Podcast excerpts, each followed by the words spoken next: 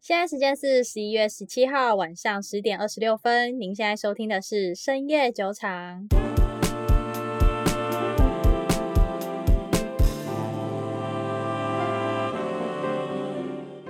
Hello，大家好，我是瑞娜。Hello，大家好，我是 Maggie。耶，yeah, 我们这一集想要来录一点比较特别的东西，其实是因为我跟 Maggie 在上上礼拜吗？十月底的时候吧，对对对，我们去参加那个在世贸的 Art Taipei。嗯，对，我忘记他中文叫什么，反正好像每一届的那个名字都会不一样。总之，因为我跟 Maggie 两个人都算是学艺术的，Maggie 大学是建筑系毕业的嘛，嗯，然后我的话是有在学音乐这样子。所以我们都还蛮喜欢去参加一些艺术相关的展览之类的。所以呢，其实，在看艺术品的时候，我们就聊到说，买艺术品这件事情其实蛮像在买股票的，就那个概念其实是一样。应该说，那个如果你不是这个圈子内的人，嗯，然后再看你要买艺术品跟看你要买股票的心态会很相似。哦，对对对，你就会有一种，就是你觉得这个东西很有距离感，对，很悬，你就会不懂为什么它要这么贵，或者是你觉得。这个东西很难懂，或者这个东西很难有共鸣，或者是这个东西，嗯，搞不好它水很深，很容易被骗之类的刻板印象。哦，对对对，很重要的就是很多人都会觉得我会不会被骗，我觉得这是很重要的。啊、嗯，我们这集想要带到说，其实投资股票的很多心态跟投资艺术品是一体两面的。应该说就是讲投资这件事情好了，因为不是不论今天你是投资股票还是投资艺术品，我觉得很多。要先有的心理状态是很像的，但大家不是要做的事情是，如果你想要从任何投资，不管是股票还是艺术品上面赚钱的话，你要做到的一件非常重要的事情是长远的眼光去看现在这个东西的价值，而不是单纯它现在有的价格。嗯，因为如果你只是一直用价格去看它的话，你永远都赚不到那个最大尾的长线。因为如果你只是想要多赚一点点钱，那说难听一点，就是多兼一份工不就好了？你就 没有必要去做这么多功课，去想着未来的事情，因为呃，投资不管怎样说到最后，就是你看准了这个东西，这支股票、这艺术品未来的价值嘛，而不是它现在的价格。嗯，我觉得补充一点好了，就是如果有人觉得今天投资股票，你的心态是我想要赚短波段。我觉得也没问题，因为那就是你一开始先做好你设定你要做的事情是什么，你要做长线还是做短线，你设定好就好。对对对，只是如果说你今天是想要追求价值投资，然后长线的价值投资的话，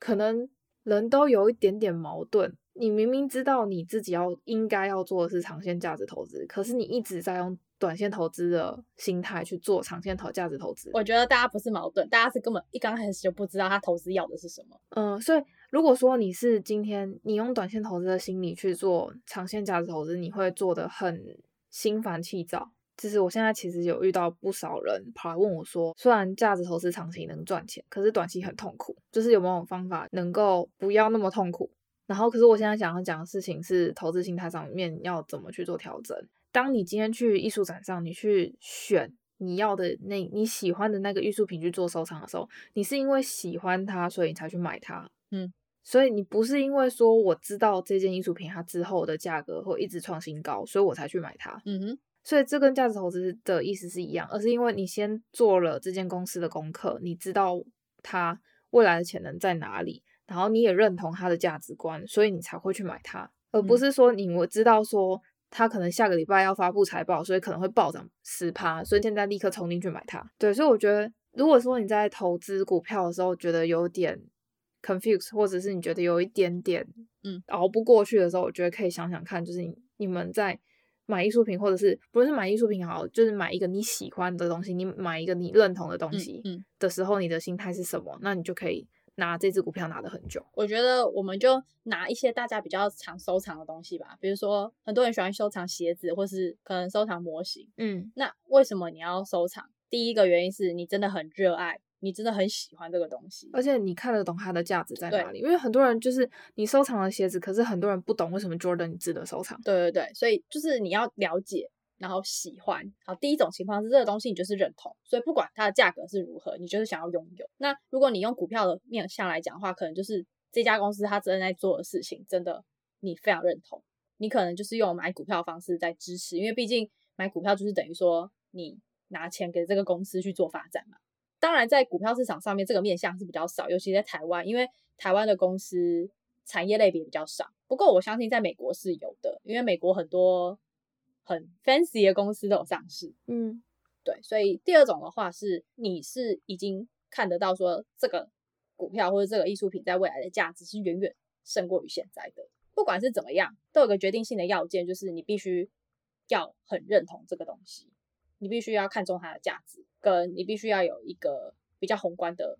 眼界去做这个决定。就是还有另外一个同学们很常问我们的问题，就是说，如果说今天这个东西的价格超过了它的估值的时候，该怎么办？嗯嗯嗯。但是我觉得我我会回答这个问题是说，当你越是聚焦在这个东西的产品或者服务的价值上面，这个价格其实就很不重要。嗯，对，就像我们之前有一本书《主人与狗的关系》，哦，它虽然是在讲总体经济如果呈现一直上升趋势，那整个其他的一些指数会随着这个总体经济的成长而波动。啊，好像是科斯托兰尼提出的理论吧。嗯，对。可是我今天把价值跟价格这件事情也比喻主人与狗。你今天主人他牵着一只狗，它的绳子就是那么长，狗就等于它的价格，那主人就等于它的价值。嗯，狗永远是会跟着主人去走的，所以价格永远会是跟随着价值而走。对。所以我觉得其实不太需要去纠结说，今天这个价格高于高过它的价值多少，或者是低于它的价值多少，因为整体的价值是在增长，是在成长的话，那你的价格。也是会跟着价值去增长，只是时间问题而已。就是等于说，它高估的价格，就像你刚刚讲的，因为主人跟狗中间就是一条绳子，所以它是会有一个它的限制所在。它是有个对，它是会有个最大的范围在的。所以今天假如它突然大崩跌，很大的一个情况是它的价值陨落，而不是单纯的只是价格在崩而已。所以。这也是为什么价值投资者他们一直在投讲价值的问题，然后而且价值投资者他们会去分析这间公司的基本面，因为如果说你这间公司的基本面有任何的转变，才会造成价值的波动，才会价造成价格的波动。如果应该说，当你这间公司的基本面出现了真的很大很大很大的问题的时候，它会造成价值整个整整体转向。哦，对对对，那那个时候你才需要出场。对，所以嗯。大家在看股价崩跌的时候，第一点啊，我觉得先看说到底是这家公司自己在跌，还是整体整体市场在跌。因为有些同学他们买的股票很少，可能就只有三只，所以一只股票在跌的时候，他就会觉得说是不是这个股票问题？殊不知，假如他把整个 QQQ 的清单都列下来，就是每一只都在跌，那就是所谓的大盘正在下跌。这个时候你就不要特别去想说是不是这个公司的问题。整个市场都在跌的时候，不管再怎么好的公司都很难。唯独它不跌，呃，不过比如说，当整个市场情绪是一个正常的状态，唯独这家公司一直在跌，是不是有人在炒作或什么？这不是第一个你要去想的事情，而是第一个你应该去想是它是不是公司有发布什么重大的消息，比如说换了管理者，比如说公司的业务上面有重大的改变，这才是你该去注意的，而不是、嗯、其实就是深度跟广度的问题啊。对对对对，所以虽然我们说价值投资者。不需要每天去盯盘，因为你盯盘是在注重它的价格。但是价值投资者应该要去每一季财报都要看一下这家公司的变化，因为你永远都不知道这家公司它什么时候会有出现不一样的变化。当然，这都有好有坏。最后跟如果他发布了非常好的消息，嗯、非常有前瞻性的计划，我跟你说，那股票一定喷到天上去。嗯，其实就有点像是你喜欢一个作品，你可以喜欢它的笔触，你可以喜欢它的用色。可是你也可以喜欢这件作品，它是它背后这个创作者当下的故事性，或者是它的历史故事，或者是它的一些为什么要去做这样创作，它的意义是什么？如果说你只是单纯的喜欢它表面的那些笔触用色，你可能是喜欢的东西比较表面一点点。但是像是莫内，他就是完全奠定奠定了印象派的画风，对风格的话，那。他的画都代表着一个历史上的一个画派的转折，所以它在历史上是一个有意义的一个里程碑。对对对，就像其实，在选股票也是一样，像是我们之所以会觉得说元宇宙，今年很多人都在讲说是元宇宙元年，那是谁去定定了这个里程碑？对，那也有人说元宇宙是不是被炒起来的或什么？可是我觉得，与其你先去质疑它是不是被炒起来，不如去思考说这个东西在未来到底是不是值得发展的。有话题性代表说它背后是有很多人去推迟着它的。我不管是什么层面，但是就是因为有很多人去期待着它，所以它被推起来了。再是有些人觉得说投资这件事情就是很困难。其实我觉得有一个方法可以 for 新手或小白做参考，像我们美股里面现在之前是叫 FAM，现在叫妈妈你可以先从这些真的很大公司的标的物先去下手，你可以去找这些公司的股票，就是为什么这么多只 ETF 里面都有这些股票，就是为什么大家都这么的认同他们，一定有它的原因在嘛，跟艺术品其实一样，就是我们在富比士影拍卖的时候，或者是在各大拍卖行的时候，他们通常都会有给你一本今天的所有拍卖品的那个图鉴。对，那通常拍卖品上面一定也会有一个就是封面作品。通常封面作品那个你不会买，就买那个对，基本上绝对百分之八十不会错。真，但是前提是你口袋要很深。价格被推高的那刹那，是因为大部分的人开始去认同它的价值。一刚开始你能有用便宜的价格去买到，是因为大部分的人可能还没看到它的价值，而你是个先行者，你就切入到了。但之后、嗯、它价格如果要暴涨，一定是因为大家看到的价值，大家都想要，所以才会暴涨。嗯，所以如果你害怕选到一个大家从头到尾都不想要的东西，就你可能你不认定自己的眼光是好的话，那么 fine 很简单，你就从一开始就去选一个大家都会喜欢的东西嘛。嗯。虽然虽然说这个增增长的空间会比较小，就可能没有办法达到很好的一个以小博大的一个一个优势，但是至少你不会有买到烂东西的一个风险在。对啊，对对对，所以就像刚刚 Maggie 讲，如果你真的不知道要怎么选股票，没有错的一点就是先从大公司开始下手。嗯，先从那些每个人都在讲、每个人都买的公司下手。嗯，对，这是一个比较保险一点的做法。那等到你开始熟练了，你也渐渐的建立起自己的投资眼光之后，你可以再去下手那些，诶，市场好像不怎么青睐，可是你就是觉得这东西很棒的东的一些公司。有些公司好好公司，好的远见，有好的未来发展性，可是它的潜伏期非常非常的久。嗯嗯嗯，对。那其实最有效率的做法是。天时地利人和，刚刚好，大环境整个的风向也带到他，然后整个资金也青睐他，嗯，然后投资人的眼光也在他身上的时候，嗯，正要喷发的那段时间，你进场其实是最有效率的做法，嗯。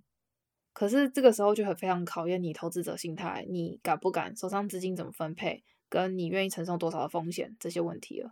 然后其实买艺术品也是一样。艺术史上面一直都有由繁到简，又由简到繁，它其实都是一个 cycle。从巴洛克、洛可可时期，然后到普普艺术，然后到 Andy Warhol 他们的那种风格。对，所以等于是说，其实你要刚刚好在那个时代背景下，天时地利人和，刚好推动了你这样子的艺术风格的时候，你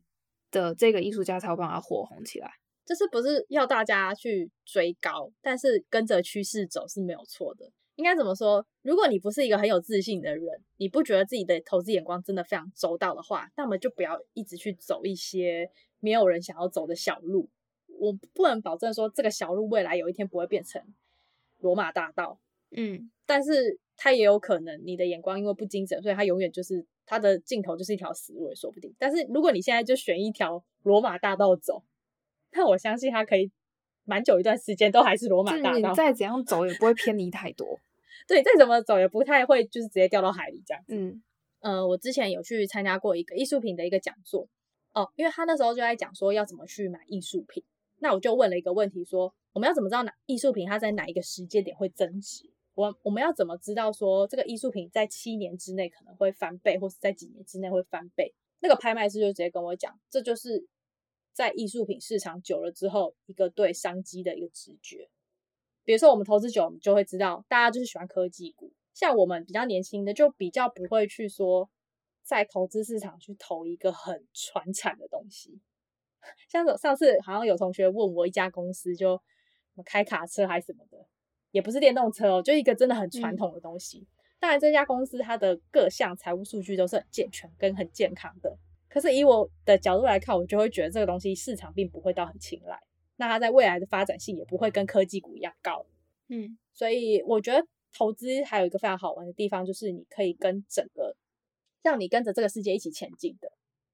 对，因为如果你一直 follow 的话，你就会发现原来这个世界有这么快速的进展，就跟 我们很多学生是四十五十岁的，连他们都在了解说元宇宙是什么东西。我相信，如果他没有投资股票，他完全不会去管这个到底是什么，对吧？他就觉得我 Facebook 能够发文就好了，我管他什么 VR、AR 眼镜。但是就因为他投资，他想要知道说这个东西到底有什么商业利益，所以他会去学习，然后会去了解到新的东西。我觉得。人在这个世界上最有价值的一件事情，就是不停的学新东西。对，所以好像有有点扯远，但是 我觉得大家是可以保持一个开放的心态去，嗯，想投资，而不是每天都很像你说的很痛苦，觉得说我每天都是那个什么股票这边涨还或者是跌，嗯，而是应该用一个是，哎，我是在跟着这个世界一起前进的一个心态去做，但你会快乐很多，因为像我就是这样子。好。那我们今天讲这么多东西，艺术品啊、元宇宙什么的，其实我们是想要带到我们下礼拜想讲的，哎，不是下礼拜，我们想要带到礼拜六要做的一个特别内容，就是 NFT。其实因为很多人对于加密货币，不是加密货币，应该说很多人对于区块链很不能理解，说区块链它的技术到底是什么，它可以怎么被应用。那 NFT 就是基于区块链技术衍生出来的一个、嗯、一个服务。对啊，就是我们下一集会想要带到 NFT 这个东西，但是因为我怕我们节目很多人是听股票的嘛，所以可能会没办法理解说为什么要去投资 NFT。但当然，我们下一集讲完之后，也不是叫大家马上就要进场投资这个东西，而是我们要讲到说，应该是说，是讲说 NFT 的应用在未来的元宇宙里面，它会有什么样？为什么会基于 NFT 这样的技术？对对对，才有办法去成立一个元宇宙的世界。因为可能会很多人没办法理解，说我为什么要去投资 NFT？我为什么要去投资这个？很虚幻的虚拟的东西，所以我们今天才特别以艺术品来举例。呃，换个角度讲，现在很多东西，它其实它的价值都是存在于虚拟之中的。比如说库伯利克熊，好了，大家应该知道吧？那个熊，对，就是那个很贵的熊。你不然你上网搜寻，然后看起来就是塑胶塑嘎走诶，但是它就是超级贵。OK 啊，什么周杰伦、什么 JJ、林俊杰家，每个人都会有的。那为什么它可以那么贵？第一是因为绝对不是因为它是它的材质啊，或是它的建工很复杂什么之类，不是，而是第一它背后有一个背景故事，大家可以去查一下，它好像是那时候日本经济很萧条的时候去那个艺术家去做出来，就是呃帮助日本经济的一个艺术品。再来的话就是它有它的稀缺性跟限量性，有一些熊是跟一些不同的大公司去做联名，所以可能世界上就只有那一只熊而已。你知道我听过一句话，我觉得还蛮不错的。他说：“人类最有价值的一件事情就是收藏东西。”嗯，所以我也相信，就是那就算那些库伯利克熊超级贵，为什么还是有人要收藏？就跟为什么有些人嗯会去收藏鞋子，会去收藏手表一样，每个人都有自己爱好的的事物。因为其实我之前上艺术赏析的课的时候，老师有说，就是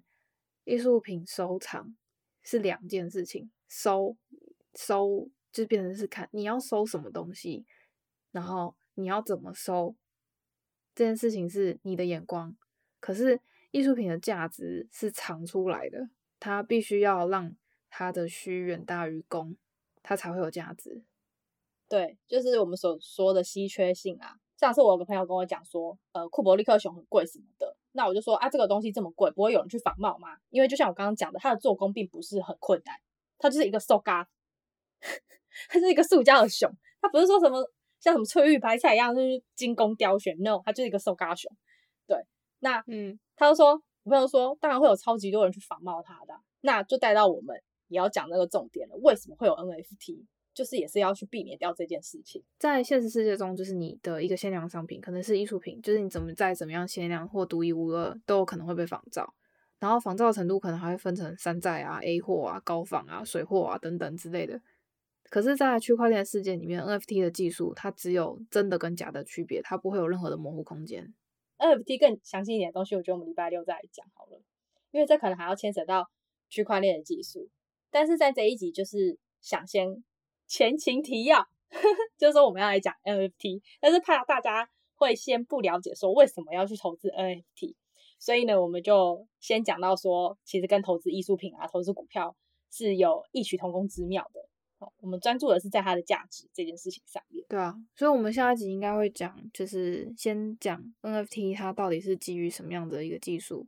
然后产生出产出来的一个服务，然后目前为什么 NFT 的市场这么这么这么的红？为什么一幅画可以卖到几百万美金？对对对对。可是我其实主觉得主要想跟大家分享说，NFT 这个技术现在虽然投机的层面占了不少，但是它之所以它之后能够发展出来的潜力，跟可以在运用层面上可以广到什么样子的范围？对，而且其实它的利益点是很好的，因为嗯呃，我们两个都算是有点在做创作的嘛。但你建筑，所以你可能比较没有这种经历。像我之前做音乐的，我就非常有经历，就是你很努力做出来的东西，然后可能用很贱价卖掉，然后再也不是属于你的。嗯。嗯，但 NFT 是一个可以非常大方向去改变创作者收益不稳定的一个问题。嗯。就不用到说艺术家可能做做纯艺术的都会饿死啊，对啊，或者是做纯艺术的都要活到过活了很久才能这样。对啊，就可能死后才有钱，因为以前艺术的市场常会出现这种情况嘛，就我创作者很努力在创作，但是我创作出来的东西，嗯，是价值全部都是被商人拿走的，经纪人啊。虽然说这是分工，但是追根究底，这个东西创作出来所运用到的能量还是这个创作者的。嗯，大部分的收益应该是要在他身上才对。这就跟为什么猎人的作者死都不把猎人画完，因为他大部分的钱都被出版社给拿走。OK，所以大家不要不要气他不画完，他努力创作这个东西，那为什么大部分的收益不是在他身上？大家可以换个角度想，如果是你的话，你也会觉得很不爽吧？大概就这样。所以 NFT 其实可以大大的去解决这个问题。嗯，好，所以这就先做一个前情提要这样子。嗯，OK。好，那大家就期待我们下一集 NFT 的讲解说吧。我们会尽量讲解的比较没有那么困难，其实实际上也没有那么困难啦。我们尽量教小白，然后尽量举比较多的例子。对，OK，好。所以呢，大家就记得订阅我们的频道，才能够收听到下一集最新一集的节目。OK，那我们是深夜酒场，我是 Raina，我是 Maggie，拜拜。你掰太快，还没我掰你才可以掰。好 OK，那喜欢我们的频道的话，就是记得在 Apple Podcast 下面给我们五星的好评。最近就是已经有被洗到四点九颗星，我们觉得很开心。嗯，我们的节目资讯栏都有我们 Telegram 的连接，你可以进入到我们的讨论室跟我们讨论。因为我相信，就是下一集节目播出后，应该会超多人想问我们问题。啊，对，对，我们很乐意回答啦。但是我们希望，也希望大家可以在 Apple Podcast 下面留言，就是算是一个正向的回馈这样子，对啊。总之就这样啦，那我们就下一集再见喽，各位拜拜，拜拜。